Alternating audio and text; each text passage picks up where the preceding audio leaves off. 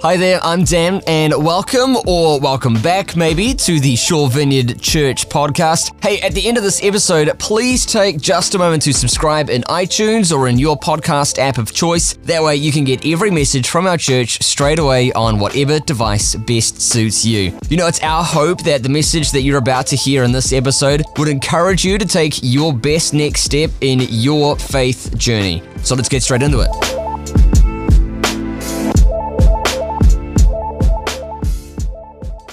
If you are just visiting this evening or you haven't been around for a few weeks, uh, we just last week started a new series called Transmission, uh, which is all about this idea of picking up our own story from where Paul left off.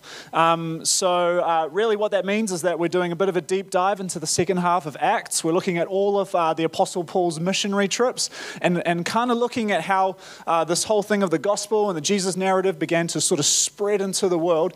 And then we're looking really uh, for what it looks like to, to find our own place into, in that, to kind of catch catch a bit of that ourselves and, and kind of look at what it means for, for our own lives a little bit. And so we're looking at we're looking at the story from all different kinds of angles. Uh, if you're kind of in a phase at the moment where you just don't don't even really know uh, know what to do with Scripture at the moment, uh, picking up this week in Acts chapter thirteen and just reading a chapter a day um, would do, would be a really good start. It would be a great way of, of kind of connecting uh, w- at least uh, a little bit with what's going on here as well. Um, also during this series, uh, we've got a couple of different things going on. So um, so Stanley did the same message last week, morning and night. Um, but for these for these middle couple of weeks, uh, we've actually got different different sermons morning and night. So this morning, Vic spoke on Acts chapter thirteen. Tonight, I'm talking on Acts chapter fourteen. Um, so if you want, you can go back, you can listen to that on the podcast, or the video of it is on Facebook Live. Um, you also need to know that on June ninth, which is not next Sunday, but the Sunday after, um, we're going to be taking a, like a sort of mid, midway break from Transmission um, because we've got our dear friend, Doctor Peter Fitch, uh, coming and sharing uh, both in the morning and, and uh, at this five p.m. service. Uh, if you haven't been around when, when Peter's come and visited before, honestly, you need to come hear him. He is honestly one of the most Uh, beautiful, compassionate, loving, intelligent people I've ever known. He was the dean of the university uh, in Canada where Vic, Fran, and I and Sandy have all studied. And um, he's honestly just one of the most incredible people to, to just learn from. Um, so I can't recommend that enough. So June ninth, make sure make sure you're around for church uh, that, that day. That'll be really wonderful. And then the following week we'll pick up uh, for the last two weeks of Transmission. So yeah, there you go. That's kind of all the, the housework side of things out of the way. Um, so yeah, like I said, tonight uh, we're going to be we're going to be working through uh, Acts chapter fourteen uh, just a little bit. If you've got your Bibles or your iPhones or your iPads or your Android devices, we don't we don't judge you. Um, you know. Um, Whatever, whatever you got, you can you can open your little app there. And I actually just want to start tonight with with a little bit of a confession, because um, I, I struggle a little bit with the ideology behind mission. Sometimes I, I just find it I find it a little bit tricky to talk about. Um, I'm very fortunate in my life to have been able to go on a number of a number of mission trips to Guatemala in particular. Um, so if you've listened, oh yeah, that's the other big thing. We've got these midweek podcasts coming out. Uh, so on Thursday uh, we're doing. Doing these, we're actually interviewing people in our church who do different kinds of mission. Uh, and just this last week, my my mum and my stepdad, Steve, who work full-time in mission, um, they spoke a little bit about some of the work that they've been doing in Guatemala. So whew, back to where I was before. Um, I've been lucky enough to go to Guatemala with them uh, probably like three or four times uh, and just be able to see some of the work that they're doing with the communities there. They're building schools, they're, they're running uh, food programs, they're all kinds of crazy stuff. And so it's been really special. Um, but I but I always find that that, that there's just some things I, I really struggle with. I struggle with the idea that, that when you are a Western person going into a, some sort of developing country, um, you're you're kind of treated with a certain kind of of reverence. You know, they just they they kind of they kind of think you're it or you've got it all together or something. And it's it's this feels like there's this strange um, imposition of a culture onto another culture. And so you know, I've I've spoken in Guatemalan churches and just been deeply saddened by the fact that they're doing Hillsong songs, you know, not so much that there's anything wrong with the Hillsong songs, but just that it's like, man, I want to, I want to, I want to worship Guatemalan, like when I'm here, you know, and it's like I'm just worshiping like an Australian or a New Zealander, And so, you know, so I find, I find, I find that really hard. I find it strange that in some mission contexts, uh, there are, um, there is like a, a, an implied transactional element that, you know, yes, we want to come in and we want to set up medical facilities or school facilities. Um, Uh, but also, like, our main primary agenda is to, like, just get some salvations. Like, you know, just just get people saying that three-step prayer, get them across the line. And it's like, it, it's it's a strange agenda. And so I find this, like, internal conflict because this other part of me is just so in love with the idea of being able to embody this redemptive narrative, to carry this gospel, to to, to be able to share it. Like, like, I love that. And so I've got this sort of internal little conflict. And so just mission becomes this thing where it's like, it's just kind of easy to park off to the side, just a little bit sometimes, um, and, and just talk about some other things, which is why really I'm, I'm just so glad that we're, that we're actually doing this uh, as a series. Um, and so as I've continued to just research and read during this week, um, I've really just... I've really just found myself drawn towards that idea uh, of embodying and rediscovering what it looks like to carry the gospel with all of ourselves and in all of our lives. And I think it's just something so, uh, so beautiful. And so uh, it's just such a good journey that we get to be on. And I just uh, so hope that you guys find this time and these next few weeks just incredibly fruitful um, because I think it's going to be great. Right, let's get an idea of where we're at. So Vic spoke a little bit about uh, Acts chapter thir- uh, Acts chapter thirteen. This is Paul's first missionary trip. If you remember last week or you weren't here last week, Stanley was just sort of talking about uh, Paul kind of preparing, and that there's this sort of, you know, almost like a decade-long period of time where Paul's preparing, and then he kind of launches into his first mission trip. So Vic kind of got us started a little bit. But you can kind of see, is anyone here like terrible at geography like me? Right? Oh, man, we've got a laser pointer today. Yeah. Um, so this uh, Seleucia is right where uh, Paul and Barnabas set off from. They sail across here, start doing their mission work through here, come up, and we're going to find ourselves, but they've just kind of done all this sort of stuff. Vic kind of covered all that off, and we're just going to be in Lystra today, right? So there's been a whole bunch of stuff that's gone on. Uh, basically, in Acts chapter thirteen, uh, uh, Paul is in is in Antioch uh, and um, Antioch and Iconium, there you go, just got to follow that green line. Uh, and he's preaching to a bunch of Jewish people there. And so what he's doing with them is he's looking to reframe the Jewish narrative. And so everything that he's doing with them is trying to say, hey, all of this, this law and all of these things that you do, here's how Jesus fulfills all that and embodies all that. And so his presentation to them is that Jesus is the Messiah that you've been looking for. And now you don't need to listen to Vic's sermon, okay? No. Actually, no, you should. No, it's not. But it's probably what you should have. Um, just kidding. It's a great message. Um, but what's interesting, so it's, so they just go the short little distance and they end up in this town called Lystra, which is where we find ourselves now. So we're in Acts chapter fourteen. You can you can turn to what, whatever you've got with uh, with you, and we're going to start reading from uh, verse eight uh, through to verse twenty. Now at Lystra there was a man sitting who could not use his feet. He was crippled from birth and had never walked. He listened to Paul speaking, and Paul, looking intently at him and seeing that he had faith to be made well, said in a loud voice, "Stand upright on your feet." And he sprang up and began walking. And when the crowd saw what Paul had done, they lifted up their voices, saying in Lycaonian, "The gods have come down to us in the likeness of men." Barnabas they called Zeus, and Paul Hermes, because he was the chief speaker. And the priest of Zeus, whose temple was at the entrance to the city, brought oxen and garlands to the gates and wanted to offer sacrifice with the crowds.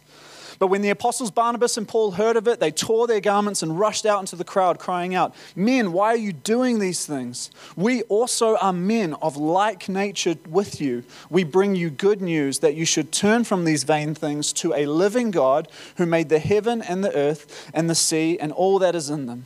In past generations he allowed all the nations to walk in their own ways, yet he did not leave himself without witness, for he did good by giving you rains from heaven and fruitful seasons, satisfying your heart with food and gladness."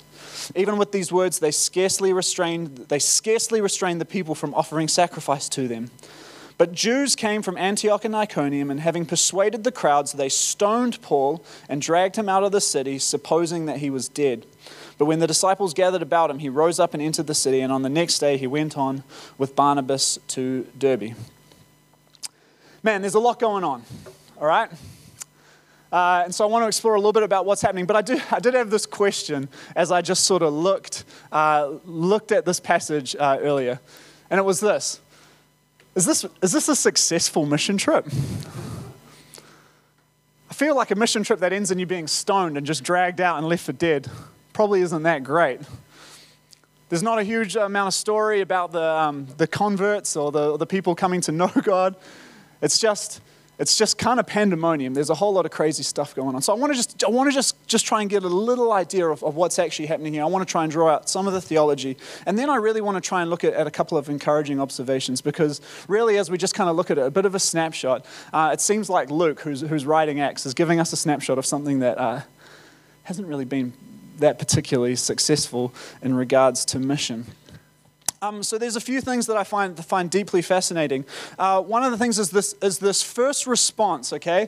Very different to Antioch and Iconium, where he's, where he's coming from, right? What was the big thing that was kind of going on there? He was trying to reframe the Jewish understanding. He was working with uh, with other Jews.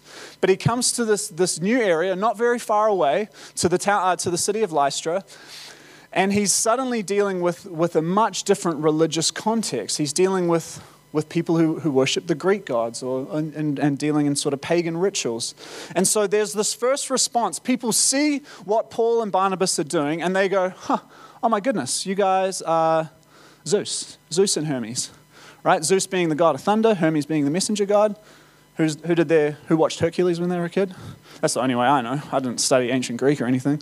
Um, So there's this, there's this sort of interesting thing where their first response is, huh, we know about this. In fact, I was reading um, reading Tom Wright's work about this, and he says, actually, uh, in, in this region, sort of in Turkey, uh, there are these ancient inscriptions and ancient sort of, uh, I don't know, passages uh, where people were, were expecting at some point Zeus to come and be entertained by them in human form.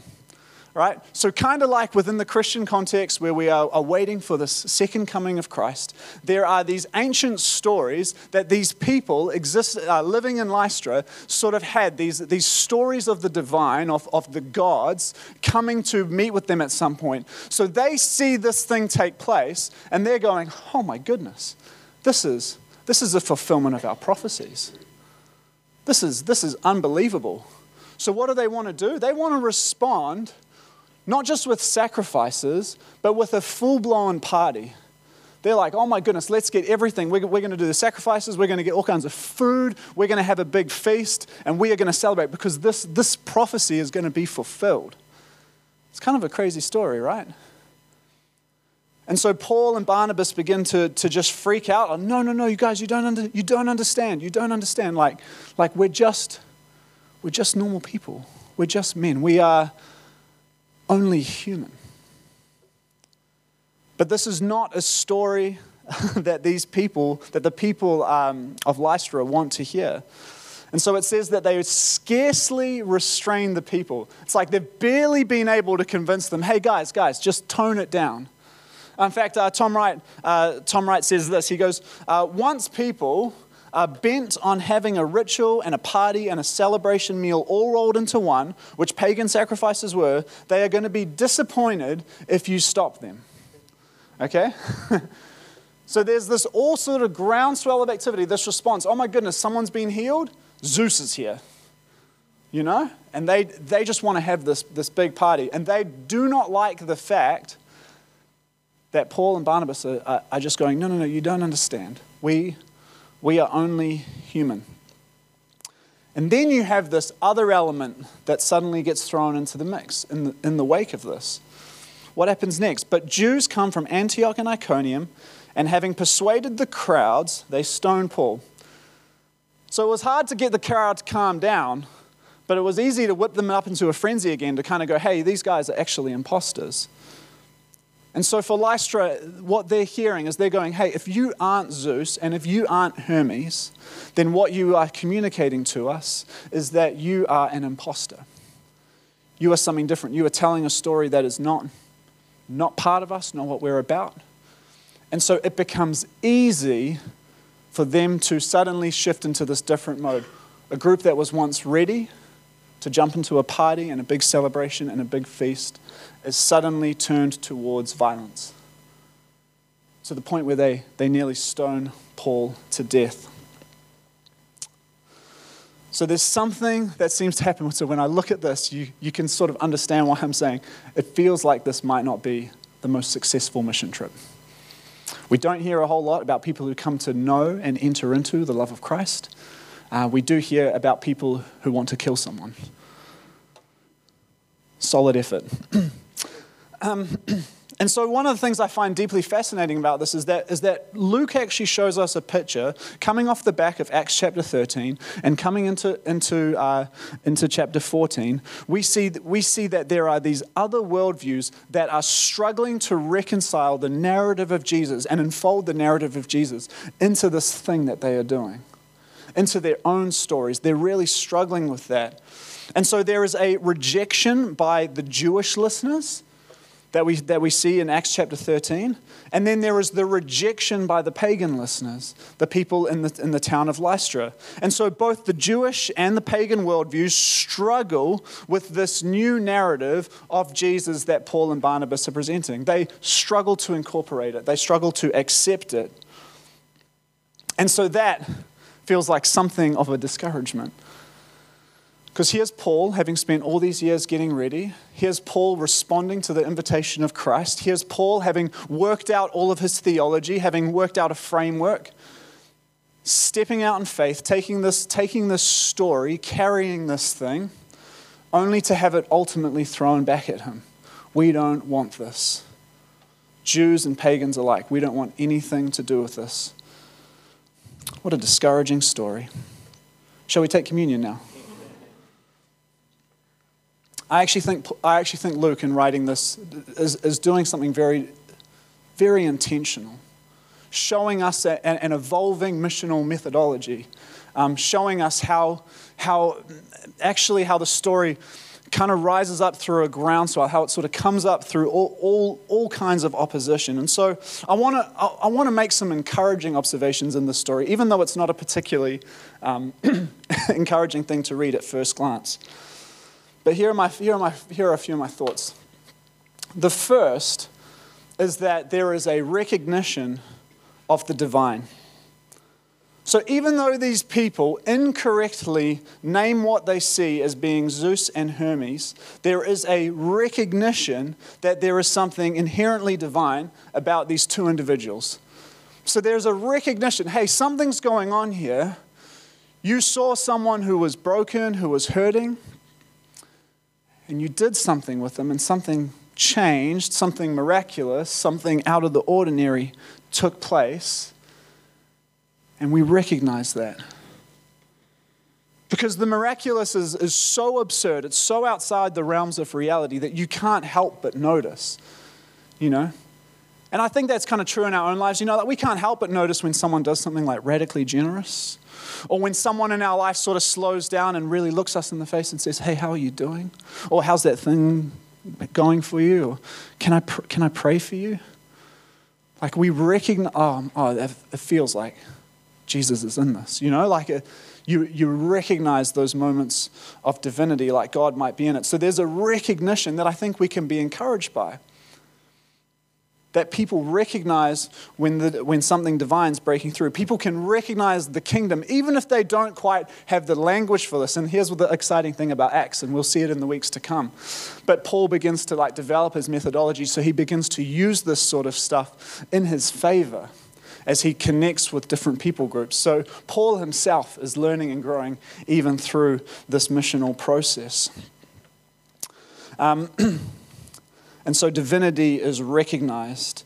And I think it's recognized because it's particularly captivating and it's restorative. People notice that, which also raises another question for me, like, if something is not captivating and if it's not restorative, is it even the kingdom? You know, so I think there's, anyway, there's a, there's, there's a few things in there for us. But I think we can be encouraged that, that, that the divine is recognized, that the activity of the kingdom can be, can capture the hearts of people, even if they don't have the right words for it. That, I think, is an encouraging start. I'm encouraged um, by by Paul's, what I've called the path of inc- incarnation. I don't quite know if that's that's quite the right sort of words to use, but but Paul seems to be looking to identify the path of incarnation. Incarnation, incarnation being the idea of Jesus coming and, and sort of indwelling creation, coming in and being a part, being being within. You know, Paul's looking to identify, he's trying to find a way of being able to, to enter into the story of these, these people. So when he comes to Lystra, what he says is different to what he says to when he's in Antioch or Iconium. Like I said before, he was talking to, to Jewish people before from a Jewish context. And so everything he does sort of springs from this idea of Torah and the laws and talking about the fulfillment and this Messiah that you've been looking for. It's in the person of Jesus. But he takes this entirely different angle. And so when he's dealing with the, with, with the pagan culture, well, what do they believe about gods? Well, they believe all different elements of life. So there's a god for rain and for thunder and for war and for love. And, the, and you know, there's this different setup, and they have to do different things to please different gods. And if they please one god this way, then actually those gods had an affair at some point. So like they, you know, they might make the other one angry. Like, you know, it's this very sort of complicated thing. And so Paul actually does something very intelligent where he, where he brings all of this, their ideas about God or gods and brings them into the single thing and says, hey, there's a creator God, a single creator God who is over all, who embodies all, and has actually never left you. You know, you've had fruitful seasons. Um, you know, like you've you've had a productive life. You know, it's, he's like, your life has been good, and it's been looked over by one God who has not neglected you. So he comes into really this like this single idea of, of, of this one God. It's a different thing entirely. In a way, a Jewish missionary, someone who didn't even believe in Jesus as the Messiah, they could have gone and done the same sort of message. But it's like he's looking for, okay, how, what does it look like to meet this people group where they are at? What does it look like to enter into their context there? How can I tell this story in a way that will be meaningful to them? It's like... And he's, it's not like he, it's not like he perfectly nails it, right? It doesn't turn out great for him. But you will see in the chapters to come that this that he, that he he he grows in this way, in this approach of mission. So I think that we can be deeply encouraged that he's looking for the way that he can meet people where they are at. And the other thing that I find a little bit encouraging about this story is that it's actually an unstoppable story, that the story will spread despite and in the midst of opposition, because we know that even still out of these towns, in the wake of this mission trip, things still happened. People still uh, are bought into the story of Jesus. People were still were still captivated by it. People were able to give the name of Jesus to uh, to their life in, in a new and meaningful way. Like we, we know those things, and, and we can be deeply encouraged by that. What this passage does is it highlights all the different pitfalls and the misunderstandings, the way that, you know, when you engage with different people groups, um, how you can just sometimes just kind of rub each other up the wrong way. It kind of shows all the things that can, that can, you know, shows that things can go wrong. But also the story can't be stopped. The story has a way of capturing people when, when the time is right. Uh, N T Wright says this, um, the journey of the gospel from Jerusalem to the ends of the earth is unstoppable, but it's uncomfortable. That comes with the territory. Anytime you have to take this, this sort of deeply powerful story, a story that, that completely changes your existence, that reframes your way of thinking, that, that changes the way you, you act towards the other, that changes the way you go and do your job. Anytime you meet, encounter something that says, hey, you've got to do things differently, it's gonna, it's gonna cause friction. Right? It's like, have you ever had your boss come in and say, hey, you're actually off that assignment, and now you're onto a new assignment. Now you've got to do this thing. And you're like, but I just spent six months working on this project. Now you're just going to hand it over to, you know, Randy over there in the corner. He doesn't know what he's doing. He's useless. You know? No one knows a Randy, right? I just wanted to make that as impartial as possible. But, you know, but you, you like, we are naturally resistant to change. And yet this story for two thousand years has been unstoppable, and it is broken into different cultures and different contexts in unique and powerful and meaningful and deeply beautiful ways. And so even though we have this seemingly unsuccessful mission trip, through the town of Lystra and Antioch and Iconium, actually things happen and lives are changed and there's something meaningful that begins to take place. And I think that we can find this deeply encouraging.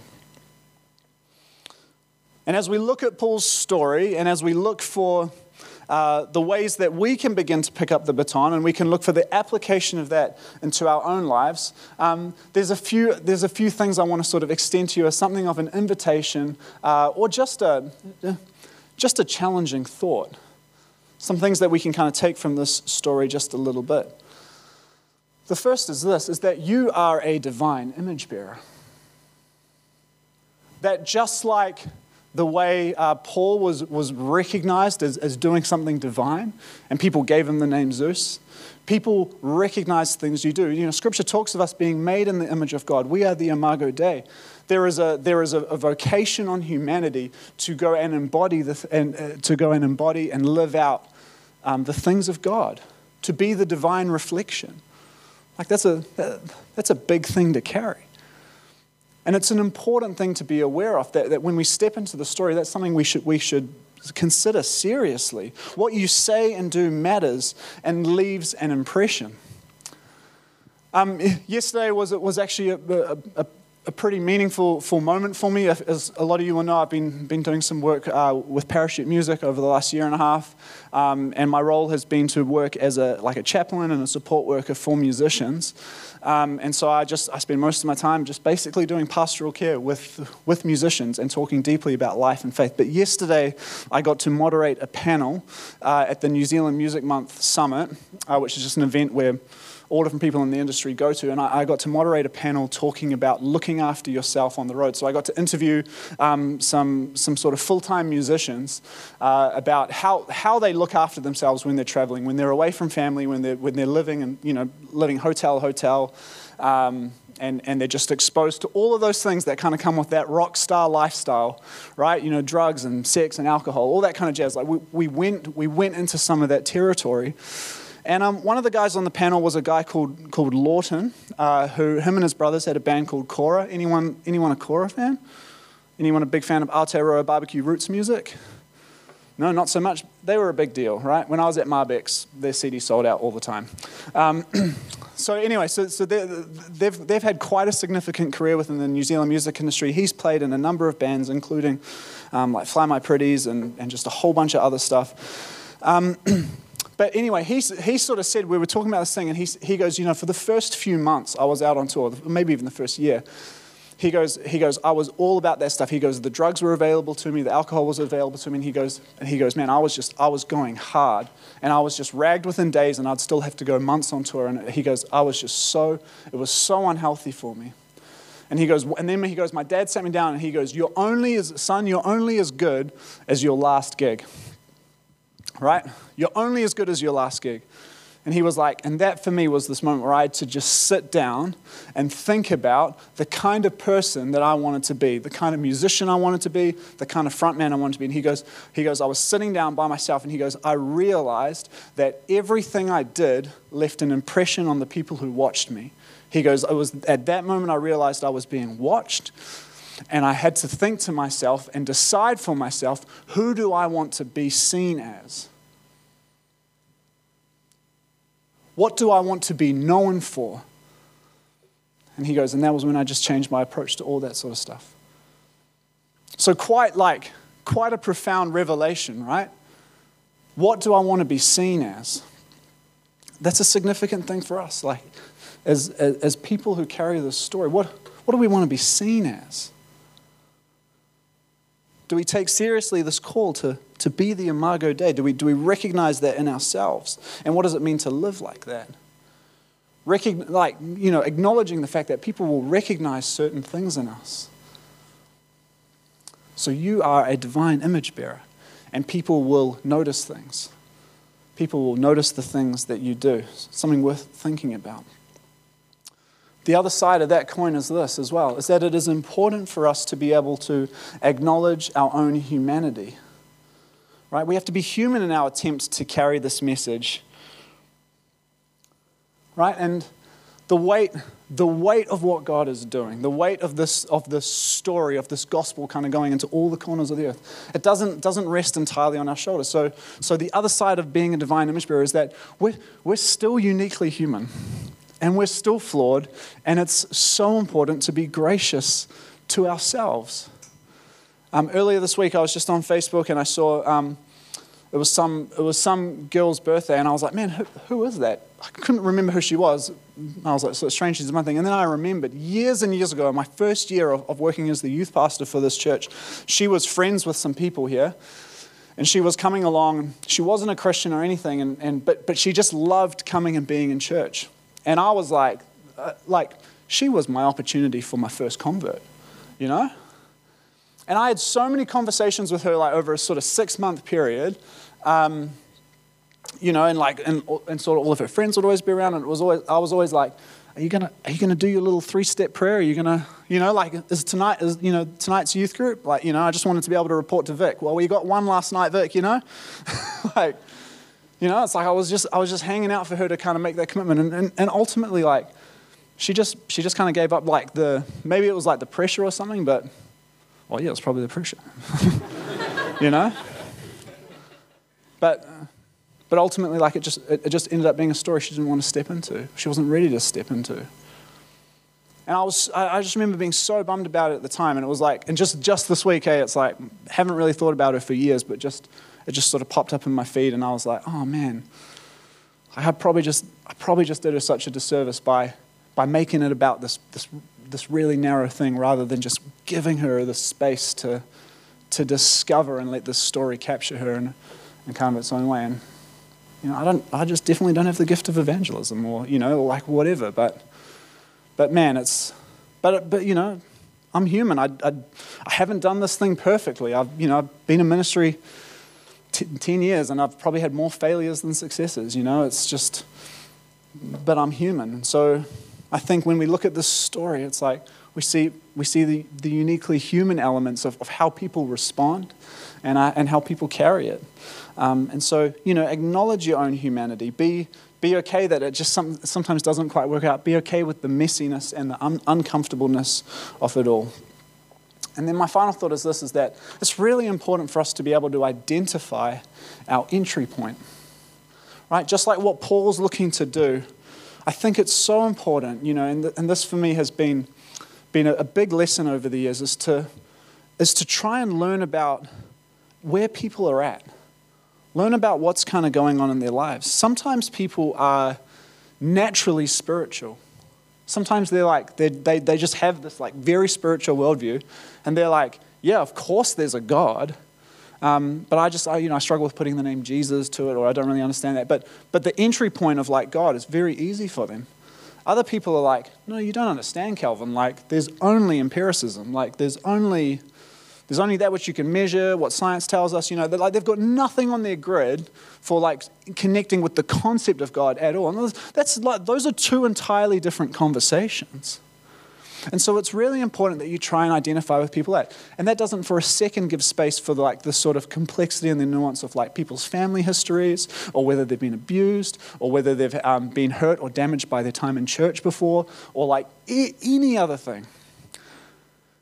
And so one thing I've learned over the years is that, is that you know, uh, sometimes we tend to think about about sort of faith uh, as like a paddock, like there's a fence around it, and our job is to get people over the fence and into the paddock, right?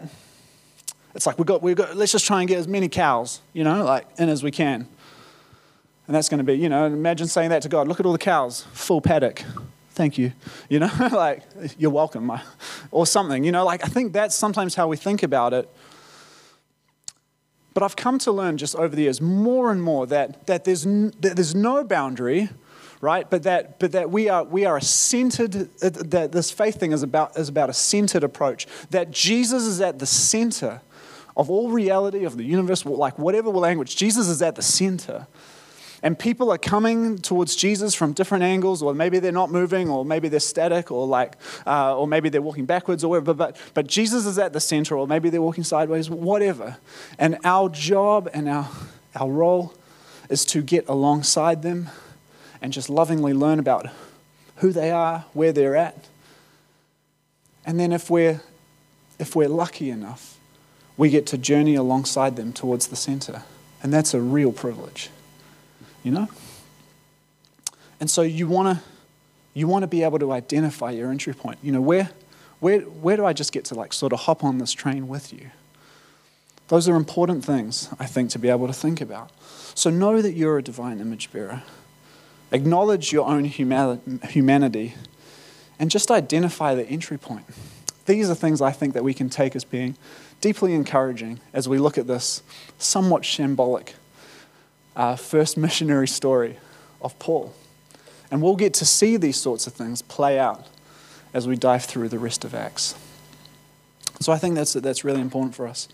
Um, what I want to do is, as as we come to a close, I just want to invite you to stand, and and I want to and I want to pray for you, and then I'm just going to lead us lead us into communion, because I think I think when we come to the communion table, we we reconnect with, with what the story means for us, and it allows us and affords us the opportunity to um, to um, to embody it. In a, in a more meaningful way. Communion has always been deeply powerful for me in, in that regard, and it would be my be my hope that that it just it just brings us just just gently and peacefully back back into that place again. And so, Lord, I just ask your presence to be near, to come and rest rest on the heart of each one of us. Lord, we thank you for this journey that we are on together. Thank you that we get to dive into this story. And thank you, thank you that this story, that, that the scriptures we look at aren't aren't this aren't this like sort of perfect picture of someone just just nailing it each and every step of the way, but but that it's it's a picture of something real, something that that can resonate with us. Thank you that we can connect with it. And thank you that it functions as, as something of, a, of an invitation for us.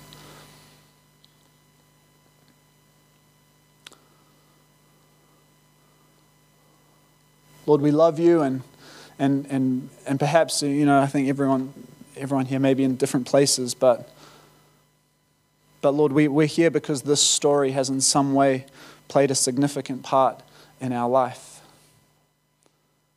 And Lord, in this space, we just want to say we We would love for this story to, to captivate our hearts once again, so that we might be able to carry it in a meaningful way. Lord, help us to carry it as the Imago Dei, as divine image bearers. Help us to carry it with a sense of, of your love and your compassion and your grace and your justice and your mercy. Help us to do that. Help us to be gracious towards ourselves as we make mistakes or sometimes say the wrong thing or road rage at the person in the car next to us or whatever. Just help us to be gracious towards ourselves. And help us to form new relationships where we just get to get alongside people and love them and be present to them wherever they are at, regardless of what is going on in their lives. And Lord, if we are privileged enough to be invited into deep relationship with them and to journey with them, Lord, we want to, we want to, uh, we want to navigate that with, with integrity, and with humility, and with profound love. And so, Lord, we come to the communion table this evening. We, we celebrate this story of of of of your bo- your body broken and your blood shed. This promise of, of new life and, and a restoration of relationship with, with each other and with you. And we find new meaning in it once again. Help us to carry this story. Hey, once again, thanks for listening, and if you're in the Forest Hill or the Bays area of Auckland's North Shore, we would so love to have you at our next service this Sunday. You can get details on service times and more info on our kids and student environments by visiting s v c dot org dot n z. That's s v c dot org dot n z. Hope you have a great day, and we'll see you next time here on the podcast.